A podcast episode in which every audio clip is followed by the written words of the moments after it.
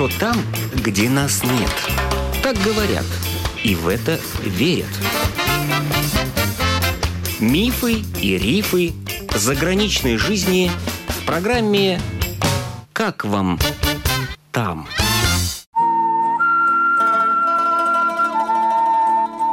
Добрый день! В эфире автор программы Галина Грейдене. Журналист и морской геолог Константин Ранкс уже несколько лет живет на две страны – в Латвии и Финляндии. Его рассказ о том, что финнам помогает справиться с коронавирусом. В каком городе вы там обосновались, в Финляндии? Это называется Большой Хельсинки. Формально это город Ванта, это город-сателлит Хельсинки, но в принципе это все называется Большой Хельсинки. Вирус не выбирает страну, ему все равно, в какую страну он попал. Финляндию называют страной победившего социализма, страной, где нет коррупции, где самое маленькое социальное расслоение, с замечательной экологией, с хорошим порядком при всех тех плюсах Финляндии, как проходит вот эта пандемия? Во-первых, надо сказать, что большинство всех этих штампов мало соответствует действительности. Это начинаешь понимать через несколько лет жизни. Насчет, что касается пандемии, то, конечно, она там гораздо в меньшей степени нанесла урон, чем в других странах. И я думаю, что одна из причин в том, что финны традиционно это люди, которые доверяют специалистам, доверяют своему государству и умеют, когда надо, выполнять инструкции. Вот это вот умение выполнять инструкции, это тоже очень большое имеет значение. Поэтому, в принципе, там удалось принимать необходимые меры, хотя тоже есть очень большая куча проблем. Они принимались не так быстро, как хотелось бы. Но это оборотная сторона, так скажем, демократии и системы сдержек противовесов. Нельзя все это решить одним росчерком пера. С другой стороны, финны, если им говорят, что надо вакцинироваться, то финны будут вакцинироваться. И вот сейчас у них последние несколько дней сообщение о том, что 80% населения, планка 80% населения старше 12 лет, оно вакцинировано. Это имеет очень большое значение. Сейчас следующая планка поднимается 90%. И я думаю, что эта планка обязательно будет выполнена в ближайшее время. Сегодня какая ситуация? Открыты театры, открыты спортзалы или все-таки все закрыто, люди Не, ходят... Ну, там э, открыто, но больше всего удар-то пришелся на предприятия общественного питания. Там масочный режим. И надо сказать, что в последние где-то неделю начинается рост заболеваемости, но сейчас, как вот говорят официальные источники, что в принципе это заболеваемость непривитых. Вот это очень важный момент, и поэтому и хотят усилить. На данный момент, по-моему, где-то 250 человек в больницах лежит с ковидом. Такая цифра, она, естественно, меняется постоянно, но порядок вот такой примерно. То есть по всей стране, да? Да. Финская медицина, она сейчас в состоянии с этим справиться.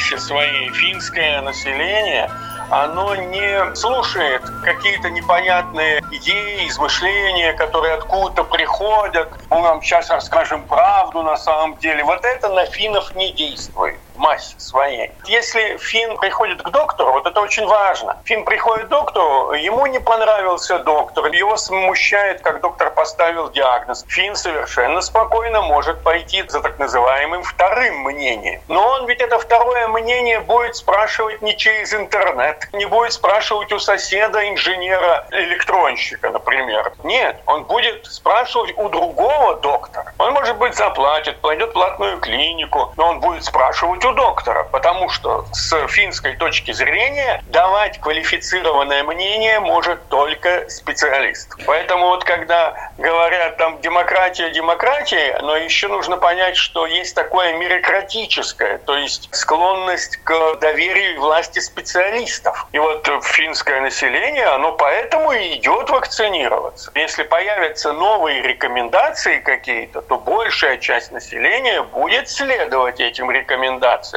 а не вступит в оппортунизм и говорить, ах, если мне говорят, нужно одевать маску, так я и одевать маску не буду. Сказали, нужно ходить в маске, будем ходить в маске. То есть там такого человека, который носит маску на подбородке или вовсе не носит, встретить нельзя? Нет, ну найти-то можно. Есть, конечно, всякие люди. Но в массе своей существует четкое представление. Вот здесь можно носить маску, здесь нужно носить маску, а здесь можно не носить маску. Есть еще один важный момент. В Финляндии очень большие усилия брошены на изучение этого самого вируса. Сейчас в Финляндии разрабатываются свои варианты вакцин. Насколько я слышал, читал, это назальные вакцины, скорее всего, будут, препараты, потому что надо сказать, что в Финляндии вот очень сильное вот это продвижение своей медицины. Не только надеяться на то, что там кто-то нам сделает. Финляндия всегда рассчитывает на свои силы в том числе. И поэтому ведутся исследования. И понимаете, вот как с этими масками. Финские ученые, финские специалисты, они же власти дали четкую информацию – мы провели испытания масок. Мы пропускали через них вот такие-то аэрозоли. Мы снимали с помощью таких-то, таких-то камер. Мы знаем, что такое-то количество микрочастиц проникает через маску, столько-то через респиратор, они столько-то висят. То есть была распространена очень четкая информация. И Фин по своему менталитету, он понимает, что это не просто рассуждения, такие, знаете, абстрактные, не специалистов, а это данные, которые уже есть. Вы можете им больше доверять, меньше доверять, но они есть. Бессмысленно с данными спорить. Антиваксеров нет в стране или все-таки есть? Ну, есть какое-то количество, но это не соизмеримо, что, например, у нас или в той же самой России, например, или в южных странах Европы.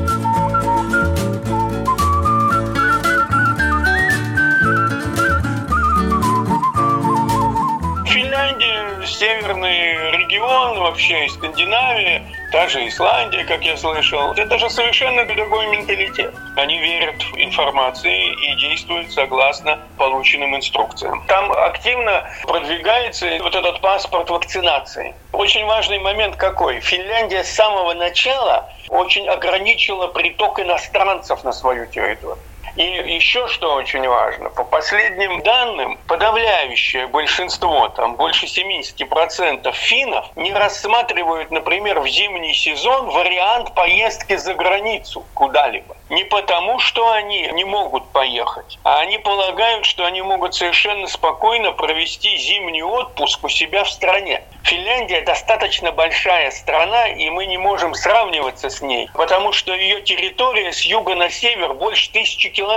Финнам, чтобы проводить зимний отпуск, им достаточно поехать в свою Лапландию. Если страна закрыта от внешних источников, вы посмотрите, сейчас практически грохнулся полностью российско-финский туризм. Он же был огромный. Это же целое направление бизнеса. И, кстати, об этом и прямо говорят, что это огромная проблема для Финляндии, особенно для восточных ее областей, которые жили на российском туризме. Но сейчас эта граница закрыта. Обнаружили, что хуже идет вакцинация среди мигрантов, чем среди коренных финнов и шведов. И какое было принято решение? Тут же были сняты видеоролики для интернета на русском, английском, эстонском, арабском и каким-то африканском, по-моему, суахили или сомалийском языках тут же. Никаких разговоров, раз надо. Я до сих пор помню, как 20 лет назад жил в такой съемной квартире, и приходит в почтовый ящик буклет о том, как правильно сортировать, собирать мусор. Он был на русском языке. Заодно кинули на английском. 20 лет назад было. И на финском, То есть да? Система... Нет, зачем на финском? Они знают, у них, когда записываешься, регистрируешься, где живешь, там система регистрационная, ты указываешь свой язык, наиболее для тебя удобный. И все, они знали, что мне удобнее, чтобы я это принял на русском языке. Вот и кинули мне на русском языке. Соседу кинули на эстонском языке. Это система чрезвычайно такого прагматичного подхода. Конечно, там есть свои тараканы, но многие вещи, конечно, очень радуют. А государственных языков сколько? Два. Финский и шведский, естественно. Очень важно помнить, что шведский, потому что Финляндия была колонией Швеции, ну, частью Швеции в свое время. И второе, это сейчас тенденция использовать английский язык как муниципальный язык. То есть, например, в городе Эспо дело производства уже есть и на английском языке. Потому что Эспо – это город, в котором огромное количество IT-специалистов. И эти IT-специалисты, они говорят, естественно, по-английски. В восточной части Финляндии постоянно будируется вопрос о том, чтобы был бы какой-то определенный статус у русского языка. Это тоже очень было бы удобно для финского бизнеса. Мало того, финские жители вот этих приграничных зон, там целая область есть, это города Лаппенранта, Иматра, Котка, они, например, говорили, что было бы очень хорошо, если бы у нас на нашей территории признавался бы спутник ВИП, ну, вакцины, вакцинация. Финны, они крайне практичные люди.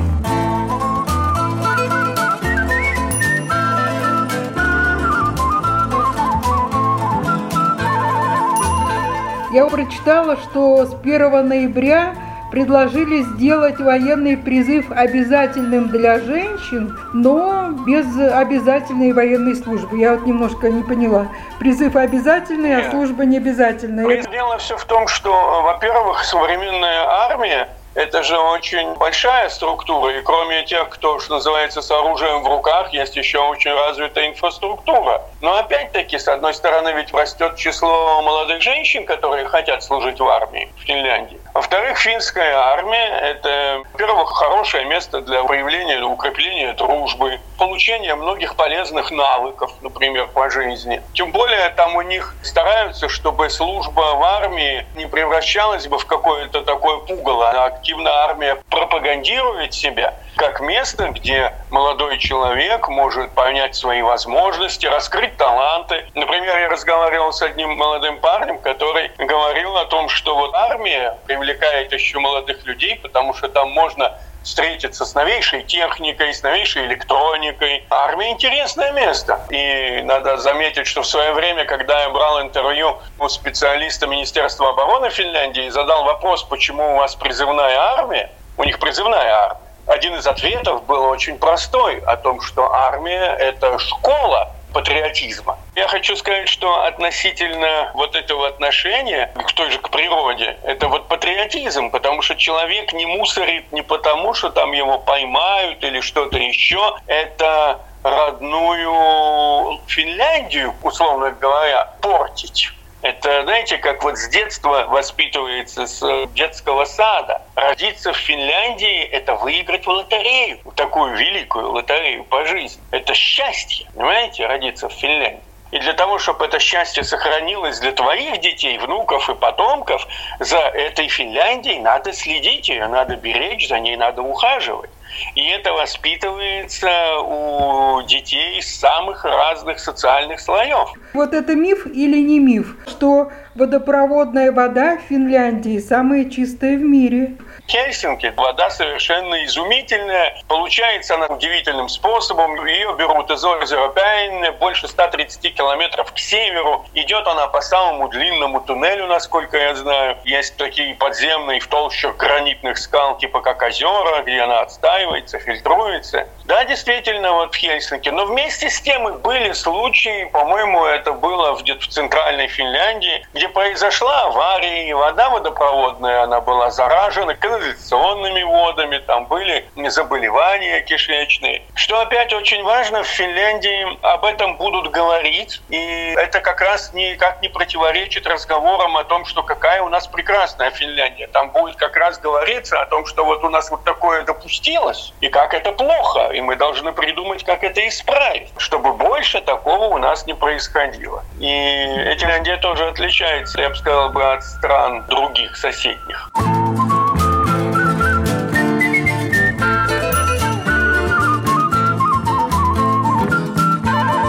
Это был журналист, морской геолог Константин Ранкс. Передачу «Как вам там» теперь можно слушать и в подкасте.